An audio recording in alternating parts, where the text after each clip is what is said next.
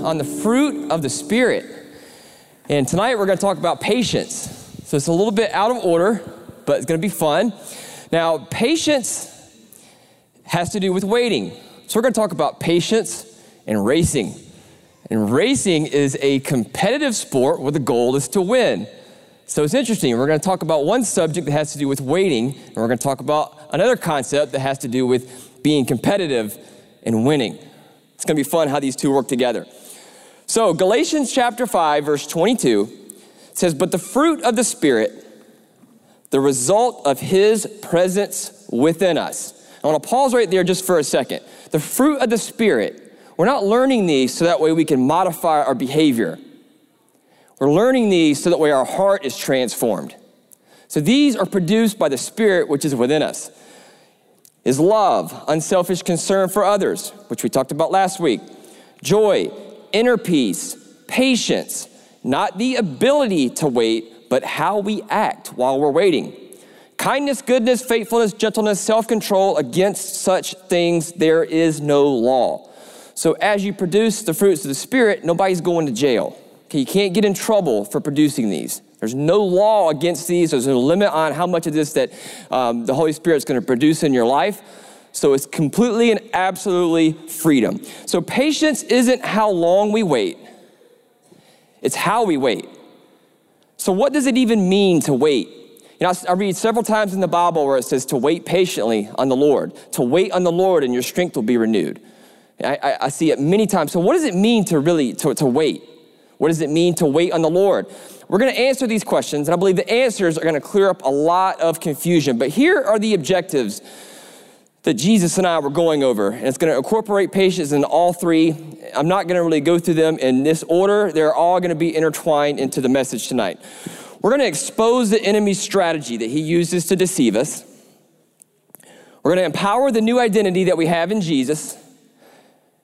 And we're going to equip us to experience the fullness of God. The fruit of the Spirit is the characteristics of the nature of God that is produced within us by the Holy Spirit as we remain in Jesus. I'll say that again. It's the characteristics of the nature of God produced within us by the Holy Spirit as we remain in Jesus.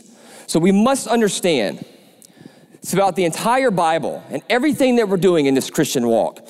God's primary purpose is that we be like Jesus, that we be like his beloved son. So that overriding motive is involved in everything that we're learning, everything that we're doing in this Christian life. He's teaching us grace and truth. Jesus came full of grace and truth, so God's teaching us grace and truth. That we're made in his image, that we're fashioned in his likeness. Listen, we live in Him because we're learning to persist in His nature and His likeness above the circumstances that we face. You guys get what that's saying, right? So we've got circumstances, we've got problems, we've got things in our life that are coming against us every single day. But what God is calling us into, this relational space, is that He's given us His likeness, His nature, and that we're gonna persist in that nature above what our circumstances are telling us. So, what we're really doing is we're forming our reality based on grace and truth or the finished work of the cross to have a greater significance than the circumstances that are screaming so loudly at each and every one of us every day. And many times we go through the same test, right? How many of you, besides me, have been through the same test about 40 times? You just keep going around that mountain. It seems like, man, why can't I just get it? And then finally, one day it clicks. And you're like, oh, why didn't I learn that 10 years ago? God's given us magnificent and precious promises so that way we can participate in His nature. But listen, they're not automatic. We've got to wake up every day and decide are we going to choose life or are we going to choose death? We must choose which reality that is, is going to reflect our lives and that we're going to live in and enjoy. So the promises of God communicate his good intentions for us. God's promises is the language that God uses to influence our thinking. And God's promises compel us to respond. God's promises are motivating and inspiring us and calling us to make these choices, to walk and to participate in His divine nature. And He loves giving us these promises because the promises that God gives us, get this, they're His guaranteed outcome for us. God gives us promises and says, This is the picture of your outcome. This is truth. This is reality. This is the finished work of Jesus. This is who you really are. And I invite you to walk in it. So, what God's doing us is with these promises, He's guaranteeing the outcome. He's teaching us how to walk in our inheritance. He's leading us into favor, and He's exposing us to His goodness. And the brilliant thing about this is that He leads us he, leads us where we're free to enjoy the process. So God gives us everything up front, his complete and total promises and his fullness. And then the only thing left to do is just enjoy the process, which is where we are going to talk about patience. So that's why when troubles, trials, and tribulations come, which Jesus said that they would, Jesus says, Be of good cheer, for I have overcome the world and deprived it uh, to harm you. And it's patience that allows us to have power in that moment of choice.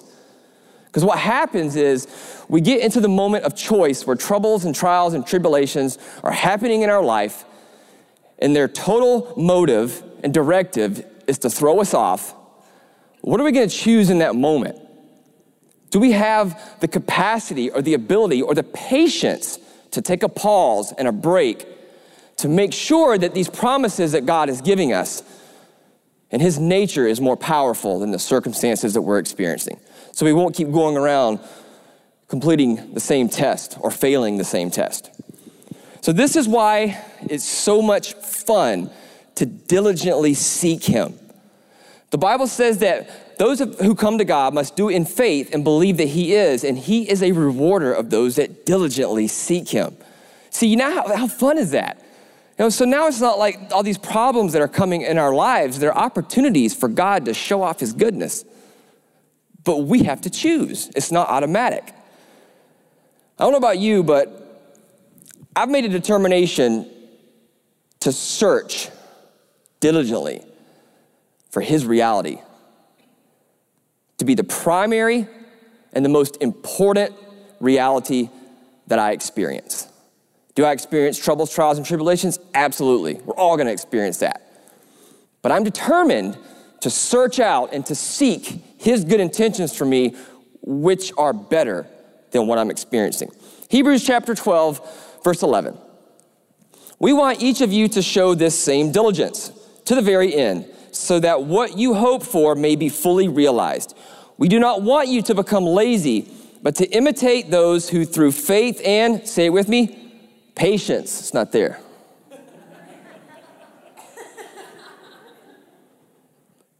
Through faith and patience.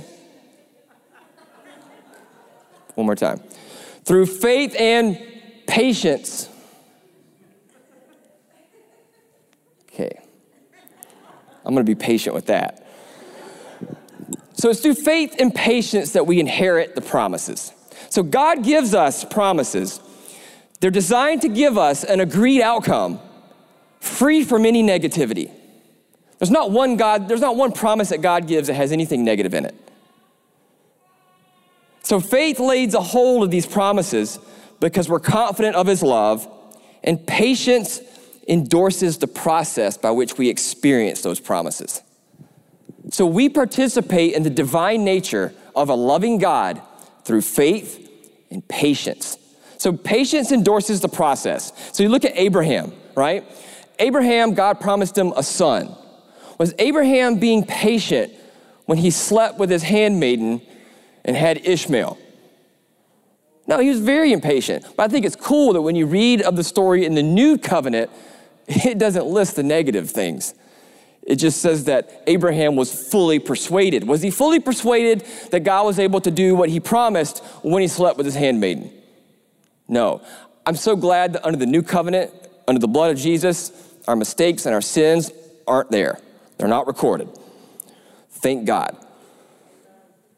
So patience endorses this process to where we experience the promise. So Abraham, to experience the promise that God had given him, his heart had to be fully persuaded.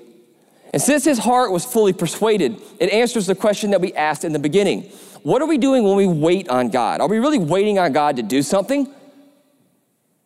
Because Jesus says it's finished. So we're not waiting on God to do anything for us.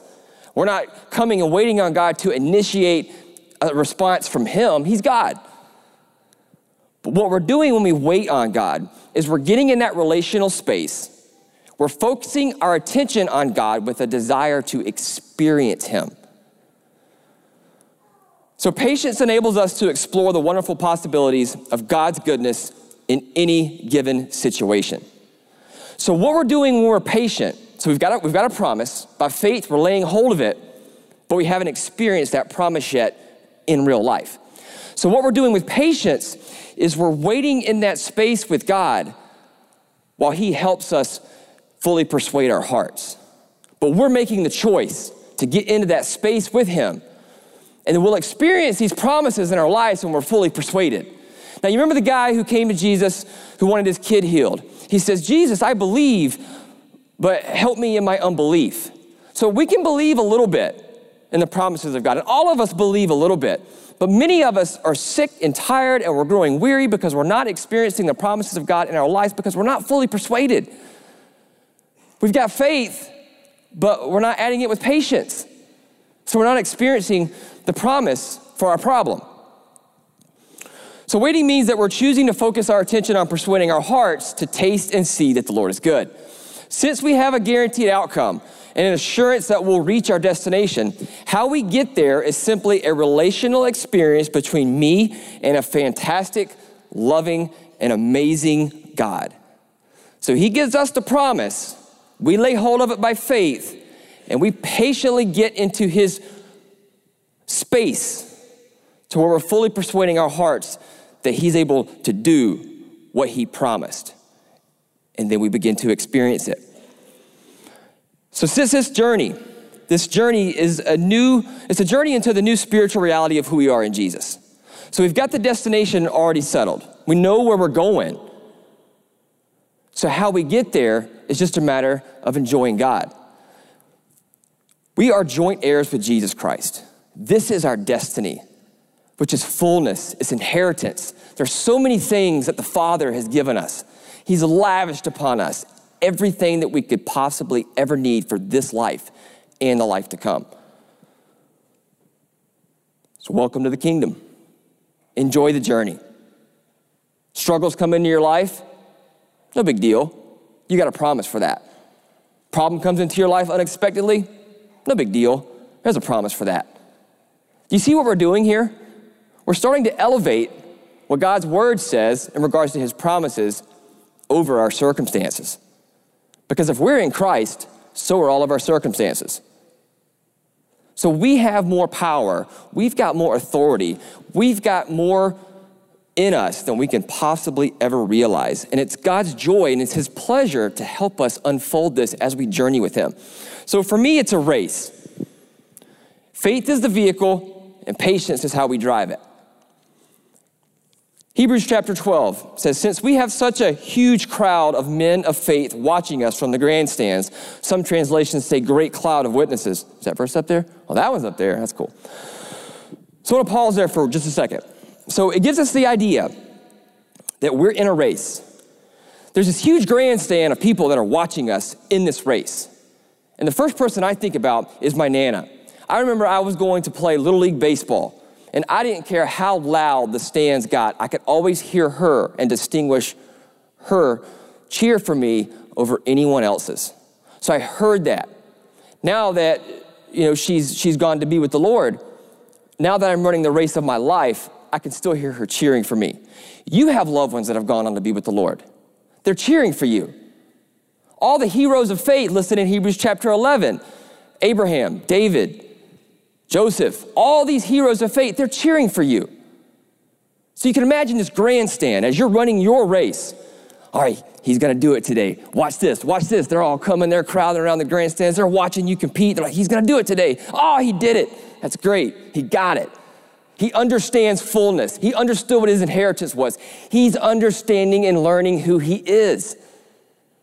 Some days they're cheering, and oh, he fell. Oh, that's okay. He'll get it tomorrow. Tomorrow's a new day. God's mercies are new. we will we'll cheer for him again. So it's, you know, God doesn't care how much we fail as long as we get back up. Get up, get back in the race. Don't get sidelined. So I see it as a race. So since we have such a huge crowd of men of faith watching us from the grandstands, let us strip off anything that slows us down or holds us back. And especially those sins that wrap themselves so tightly around our feet and trip us up. And let us run with, say it with me, patience, the particular race that God has set before us. See, I told you it was a race. We're each in a particular race. We each have a race. So, what I see here is that some translations talk about stripping off anything that slows us down or holds us up as weight. So, there are things that can hinder our race. And this weight, which we're going to talk about in a little bit, it's religion, it's performance Christianity, it's the feeling of shame and condemnation. These things can put us into the wall, spin us out, and cause us to shipwreck our faith. So we're in a race, right? And it goes on in Hebrews there, it talks about how Jesus never gave up. Patience never gives up. I'm telling you, patience does not ever quit. So I want to explain racing for a second. Anybody who's familiar with NASCAR racing? Right. All right, I'm a huge NASCAR fan. And I know what you're thinking. Those guys just turn left. And that's all they do. They just go around in circles and turn left. Your life is the same. Here's how. So these guys, I mean, they're barreling down these straightaways at over 200 miles an hour, right? So the corner they're about to get into, which you think is just a simple left turn, they can't go any faster in that corner than 160 miles an hour. So something's got to give.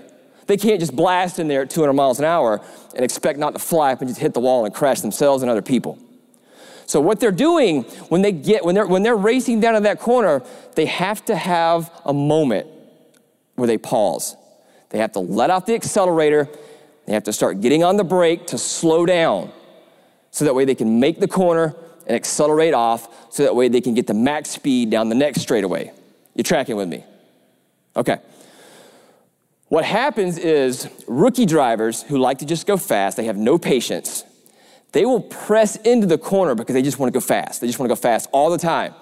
And what happens is because they have no patience, they will lose their momentum in the middle of the corner. Listen, our Christian lives, the races that we're running, it's all about momentum.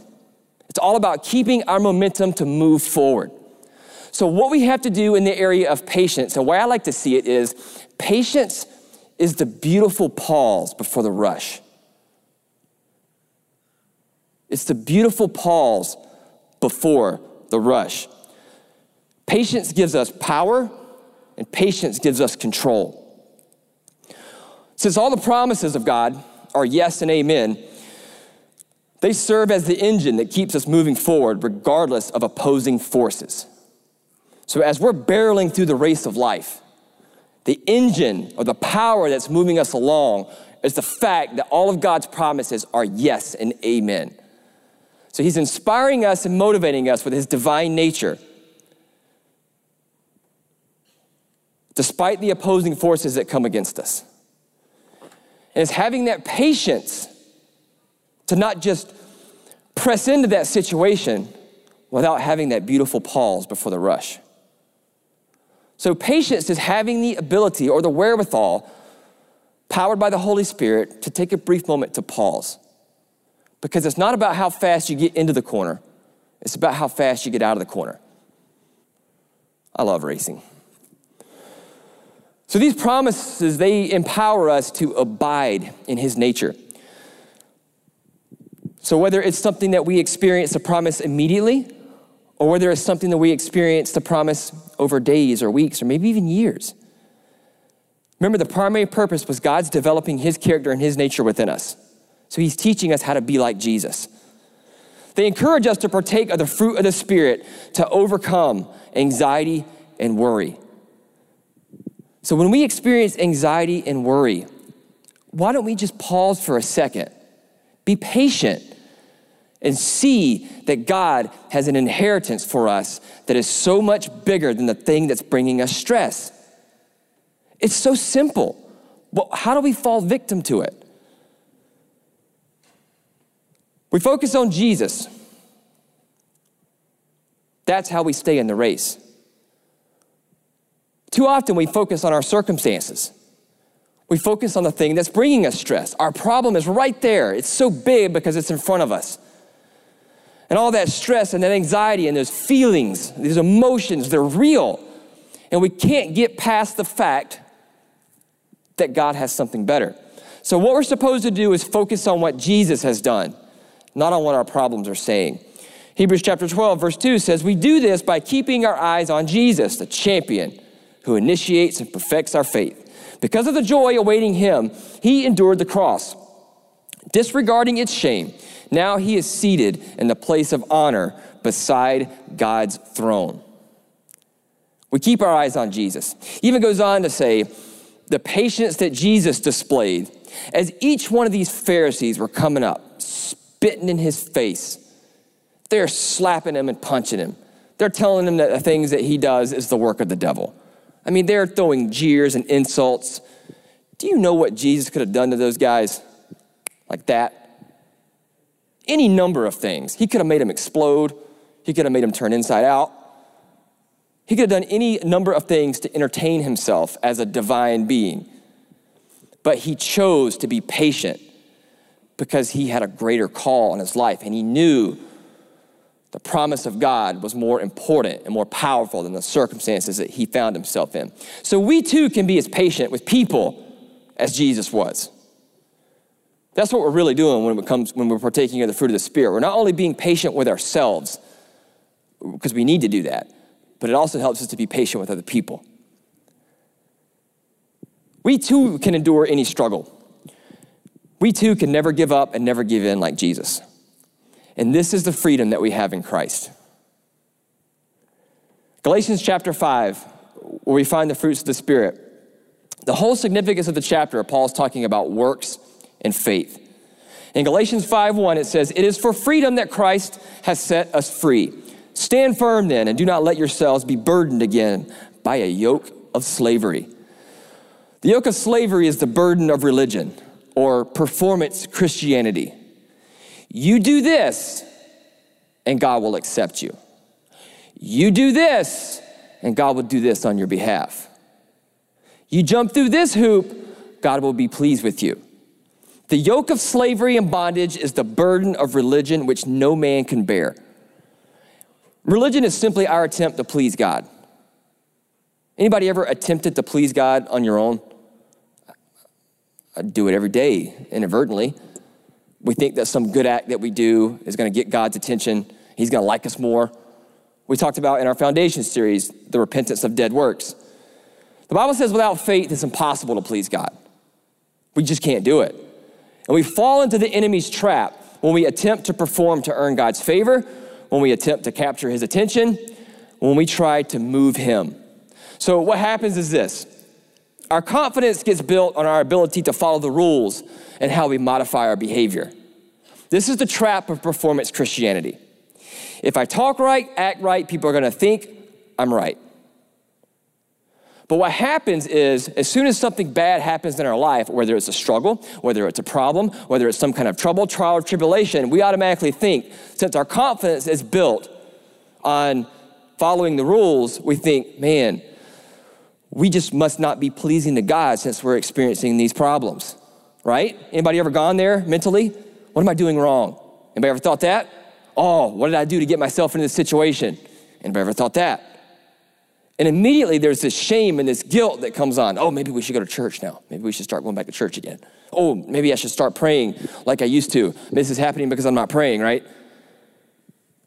Don't tell me that you haven't been through those mental hurdles. And that's the danger of religion. It gives the enemy power to disrupt our lives and how we view everything. So if things are bad, obviously God must not be happy with my performance. Galatians 5 4 says, You who are trying to be justified by the law have alienated, have been alienated from Christ. you have fallen away from grace. You've disengaged from God's power and ability. And in this place, this is where we can be easily beaten because we're putting everything on our performance. It's where we lack the stamina to endure. So remember if we talked we talked about in the foundation series that grace is the empowering presence of God that enables us to be like Jesus. Galatians chapter 5 verse 6 says the only thing that counts is faith expressing itself through love. So our faith is energized and activated by love. I love Jake's message last week on love. And Jake and I have a great time. We love sitting down, talking about truths, dissecting all the wonders of God's kingdom. So we're talking about love this week, and the revelation that I got as we're as he's preaching was that love is we're told that the, whole, the entire law is fulfilled by the command to love your neighbor as you love yourself. So let me point, let me put this to you. If, if you don't love yourself, can you possibly love anybody else?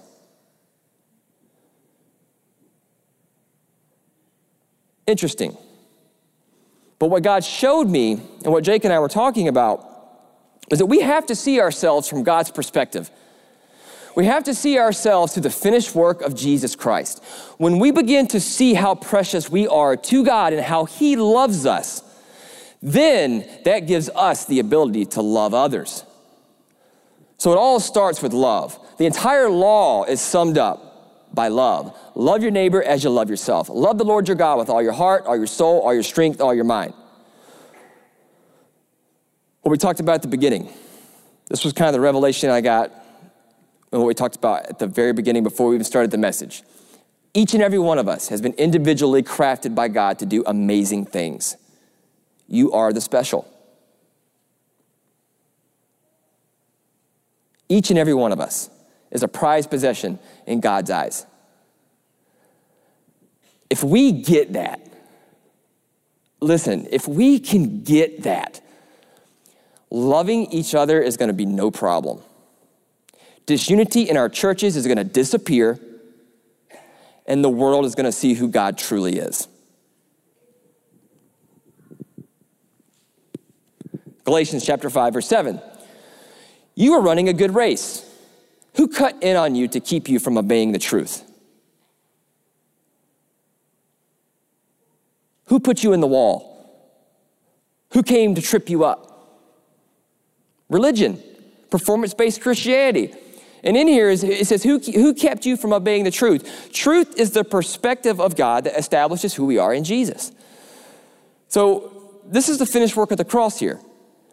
Paul goes on to say in verse 11 that the cross is offensive to people. Because what the cross symbolizes is that there's nothing that I can do to get God's favor.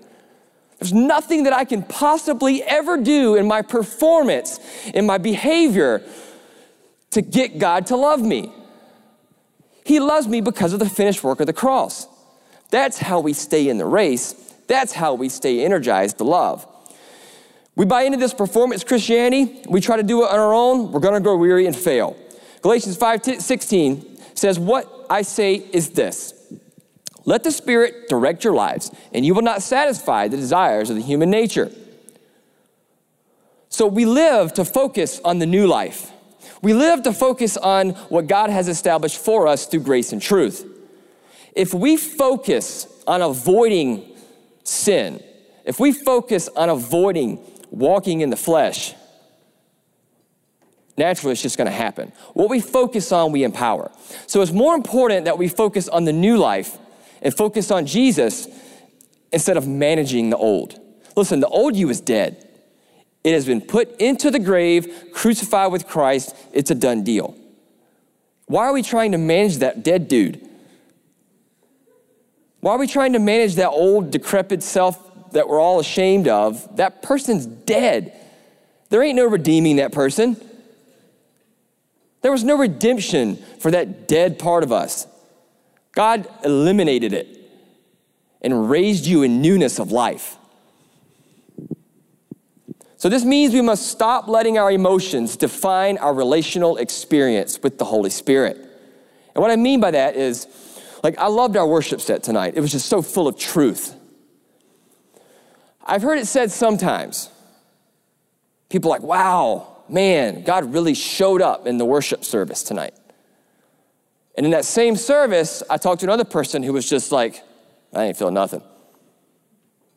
So, what the enemy would like us to believe is that God's presence comes and goes, or that the level of his presence comes and goes based upon our emotional experience. See where I'm going with this? So, in tonight, our worship set, I had emotions, but those emotions don't define my experience with the Holy Spirit. The emotions that I had came from my experience with the Holy Spirit. It's the other way around. See, we think that if we don't get goosebumps, we didn't experience the Holy Spirit. And that's a lie that the enemy wants us to believe. Because it's the whole desperation or lack initiative, I like to call it. The desperation initiative produces emotions that make us feel like we have to get something. It's subtle, but it's a potent form of performance Christianity. Just because it produces emotions doesn't mean it was truth. And this is what the desperation or the lack initiative does it says, okay, you need to be desperate, you need to be hungry, you need to be thirsty, so that way God will satisfy that and you can experience Him. Tracking with me? So now I want you to imagine the person that you hold most dear in your life, okay? Imagine that person. Okay? Now I'm meeting with you. I'm gonna use my friend Brandon as an example. So, Brandon, I come to you. Brandon, listen, dude, I am so sorry. Your wife's gone. She was killed. I'm so, I'm so sorry to be the one to have to tell you this. What, what's gonna happen to Brandon's emotions? He's gonna be devastated. But then what if I tell him I'm just kidding? I'm just kidding, man. Your wife's fine. That's cruel, isn't it? But just because he experienced the emotions, does that make what I told him truth? Something to think about next time you're in that space with God and you're waiting for the emotions to happen first. Truth will cause you to have emotions, but they're emotions of positivity, they're never negative. And this is Anybody ever seen the movie A Few Good Men? Right, Jack, Nicholas, Jack Nicholson, where he says, You want the truth? You want the truth? You can't handle the truth. If you haven't seen that, YouTube it. Fantastic movie. So Jesus almost had, Jesus kind of had this moment in John chapter 6. So Jesus said to them, I am the bread of life. He who comes to me will not hunger, and he who believes in me will never thirst. There's truth right there you can't handle the truth because we'd rather have our emotional experience. The disciples and all who heard Jesus' message on fullness said it was a hard teaching. They said it was, an, they said it was offensive. They said that message was unbearable to hear. It wasn't like it was locker room banter. It's not like Jesus is going, listen, I know the kingdom of God better than anybody else. Believe me. But why didn't they get it? Why did, why did everybody that listened to Jesus say that? Jesus is telling them about fullness. He's saying that there's nothing that you need to get from God. In me, I'm the bread of life. He who believes in me will never hunger. He who follows me will never thirst. Here's fullness of life. Take it. How come they all went away going, that's offensive? That's unbearable. I Can't even hear it. Don't even talk about it. Because we like to think that if it doesn't work out, if we don't inherit the promises, if we don't walk in his victory, we get to blame God. right? If we don't experience the promise of God, it's easier to blame him than to accept the fact that our heart isn't fully persuaded. And that's a tough and that's an offensive teaching to hear, right? Are any of you offended that you're not experiencing the fullness of the nature of God because your heart's not fully persuaded? There might be an offense there. It might be unbearable for you to hear, but it puts you in a position to make a choice. And that choice should be life. And this is what the enemy does. The, listen, the enemy hasn't changed. The devil hasn't changed a bit. His strategies and his tactics change, but he doesn't change. So in the garden, the devil introduced the concept of lack, causing Adam and Eve to doubt God's good intentions. God had given Adam and Eve a promise a guaranteed outcome. He told them that if they eat of the tree of the knowledge of good and evil, that they will surely die. So here comes the devil. Liar. And says, okay, did God really say that you couldn't have anything in the garden? And Eve's response was, no, he just said that we couldn't eat from this tree. Uh, We'd surely die. And Satan's like, you're not surely going to die. You're not going to die. God, God just knows that when you eat that fruit, you're going to become like him. Another lie. They were already like him. After they fell, what's the first thing that Adam does when God comes? He blames God. Satan's doing the same thing to us today. He's getting us to doubt the goodness of God. He's getting us to doubt God's desired outcome for us. He's getting us to doubt God's good intentions for us. And then when we do that, then we start to blame God. I'm not experiencing my healing because you, God. We don't say it that blatantly, we just do it more subtly. But it's infected the body of Christ to the degree that we're not the light of the world anymore. Why do you think our culture is the way that it is? Because we as believers have laid aside the fullness of God and accepted a false doctrine that says that we need to get something from Him and that we're going to blame Him for not experiencing what He gave so much for us to have and enjoy. So here's the difference the fullness of God convinces us of our new reality in the kingdom. We have a choice. Colossians chapter 2 says this For in him the whole fullness of deity, the Godhead, continues to dwell in bodily form, giving complete expression of divine nature, and you are in him made full. And having come to the fullness of life in Christ, you too are filled with the Godhead, Father, Son, Holy Spirit, and reach full spiritual stature. This is a huge promise. It's huge. Listen, God's promises are His agenda to teach us about fullness. Faith and patience will always inherit the promises of God. So, what we're believing and speaking in this relational space of patience will determine the course of our lives. I love Jake's prayer after worship that this would be a defining moment for you tonight. Because what we're doing with patience is we're getting into this relational space with God, and that's going to determine whether or not we experience the promise. If we're careful, Satan's going to use our impatience to shipwreck our faith. Can you imagine if Adam and Eve would have taken a brief moment and acted in patience when the enemy was trying to seduce them and tempt them to give away their authority? If they would have paused for just a second, you know what? We've never had one of these animals talk to us, but this serpent's talking to us. It didn't ever ding on him. That's kind of weird. He's contradicting exactly what God said. They never thought, listen, time out. Let's go consult with daddy. Daddy, this guy over here, the snake, says that we're not going to die if we eat this fruit. They never consulted God. They never did. Like, really? First of all, I'd be, I'd be taken back by the talking snake. Secondly, you know, God gives you a beautiful woman. That's apparently, that's good. I mean, that's evidence right there of God's goodness. But they never did that. But you can imagine what would happen if they'd have taken a moment to be patient. So if we're not careful, Satan's going to do the same thing with us. We've got to be able to take that beautiful pause before the rush or before the point of decision. And it doesn't, it doesn't, walking in the spirit isn't like you have to go and put yourself in a closet and, you know, get away from everybody else.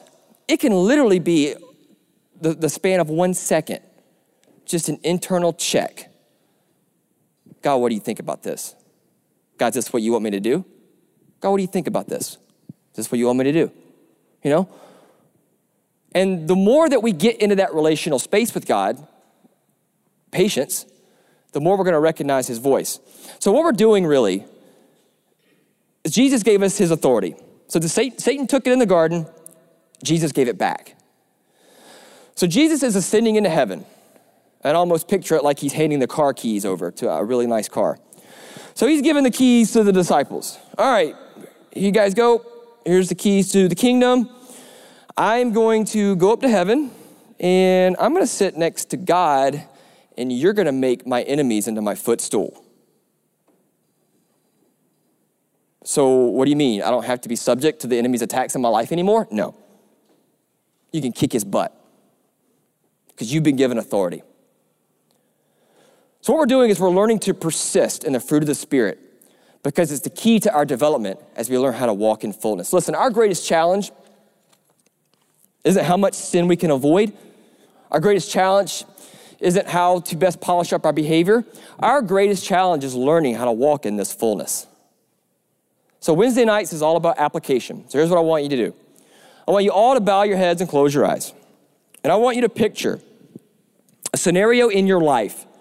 It could be a circumstance, it could be a medical report, it could be an anxiety disorder, it could be a physical abnormality any given thing that had happened in your life that is less than the fullness of God. So I want you to imagine that scenario right now. Now I want you to imagine the kingdom of God in all of its fullness, where Jesus Christ has given you everything in regards to an inheritance as a son or as a daughter of God. So now, in that space to where you're comparing the two, I want you to begin to magnify the promise of God for your situation. Now, what I want you to do going forward is I want you to keep getting in that relational space, keep partaking of the fruit of the spirit of patience, and start seeing that promise as more powerful than the circumstance that you're having to endure or that you're suffering through. Because here's the thing God will not let you down. I don't care how big the problem is, I don't care how damning the report is. I don't care my God is bigger. And when you begin to see that, when you begin to believe that, you'll start speaking it. You'll enjoy the fruit of your lips. From the fruit of the Spirit, you'll start speaking the voice of the Spirit to that problem because you're focusing on Jesus and you're telling that problem where to go. For those of you that are here, please remain in the attitude of prayer. For those of you who are here and you want to experience what life is really like in the kingdom of God, you want to know what it's like to have Jesus come into your heart and introduce you to who you really are. You're going to have the opportunity. I'm going to count to three, and when I count to three, I want you to raise your hand. Okay, so one, you're saying, I am so weary of trying to figure life out. I'm so weary of trying to find where I belong. I'm so weary of all the stuff that I'm having to deal with in life. Two, you're saying, I need a Savior. I need a beacon. I need a rallying point. I need a Savior. And I want Jesus to be the King of my heart because I know that when He does, all of my sin, all of my guilt, all of my shame is completely taken away, and I'm finally gonna be awake. I'm finally gonna be fully alive, and I'm gonna realize who I am. Three, if that's you, raise your hand.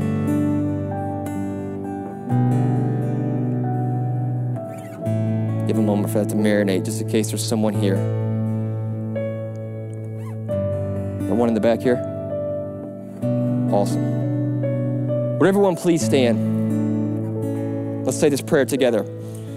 Father God, thank you for Jesus Christ.